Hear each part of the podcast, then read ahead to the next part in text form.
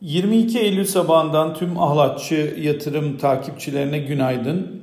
E, bugün çok önemli bir gün. FED toplantısı var. Akşam saat 21'de Türkiye saatiyle ve 21.30'da da FED Başkanı Powell'ın açıklamalarını takip edeceğiz. Bu sabah itibariyle hem Japonya'dan hem Çin'den merkez bankalarının herhangi bir politika değişikliğine gitmediğini görüyoruz. Gün içerisinde özellikle yurt içinden ve Avrupa'dan tüketici güveninin takip edileceği bir gün olacak.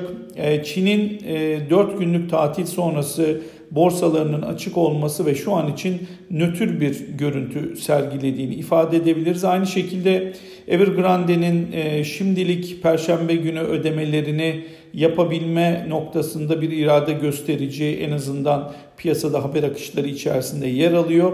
Hem bu akşamki FED toplantısında e, FED'in biraz daha güvercin bir tutum içinde olabileceği hem de yarınki Merkez Bankası toplantımızda e, Türkiye Cumhuriyet Merkez Bankası'nın da belki biraz daha faiz indirimi konusunda e, öteki toplantılara doğru, önümüzdeki toplantılara doğru beklentileri arttırabileceğini konuşuluyor.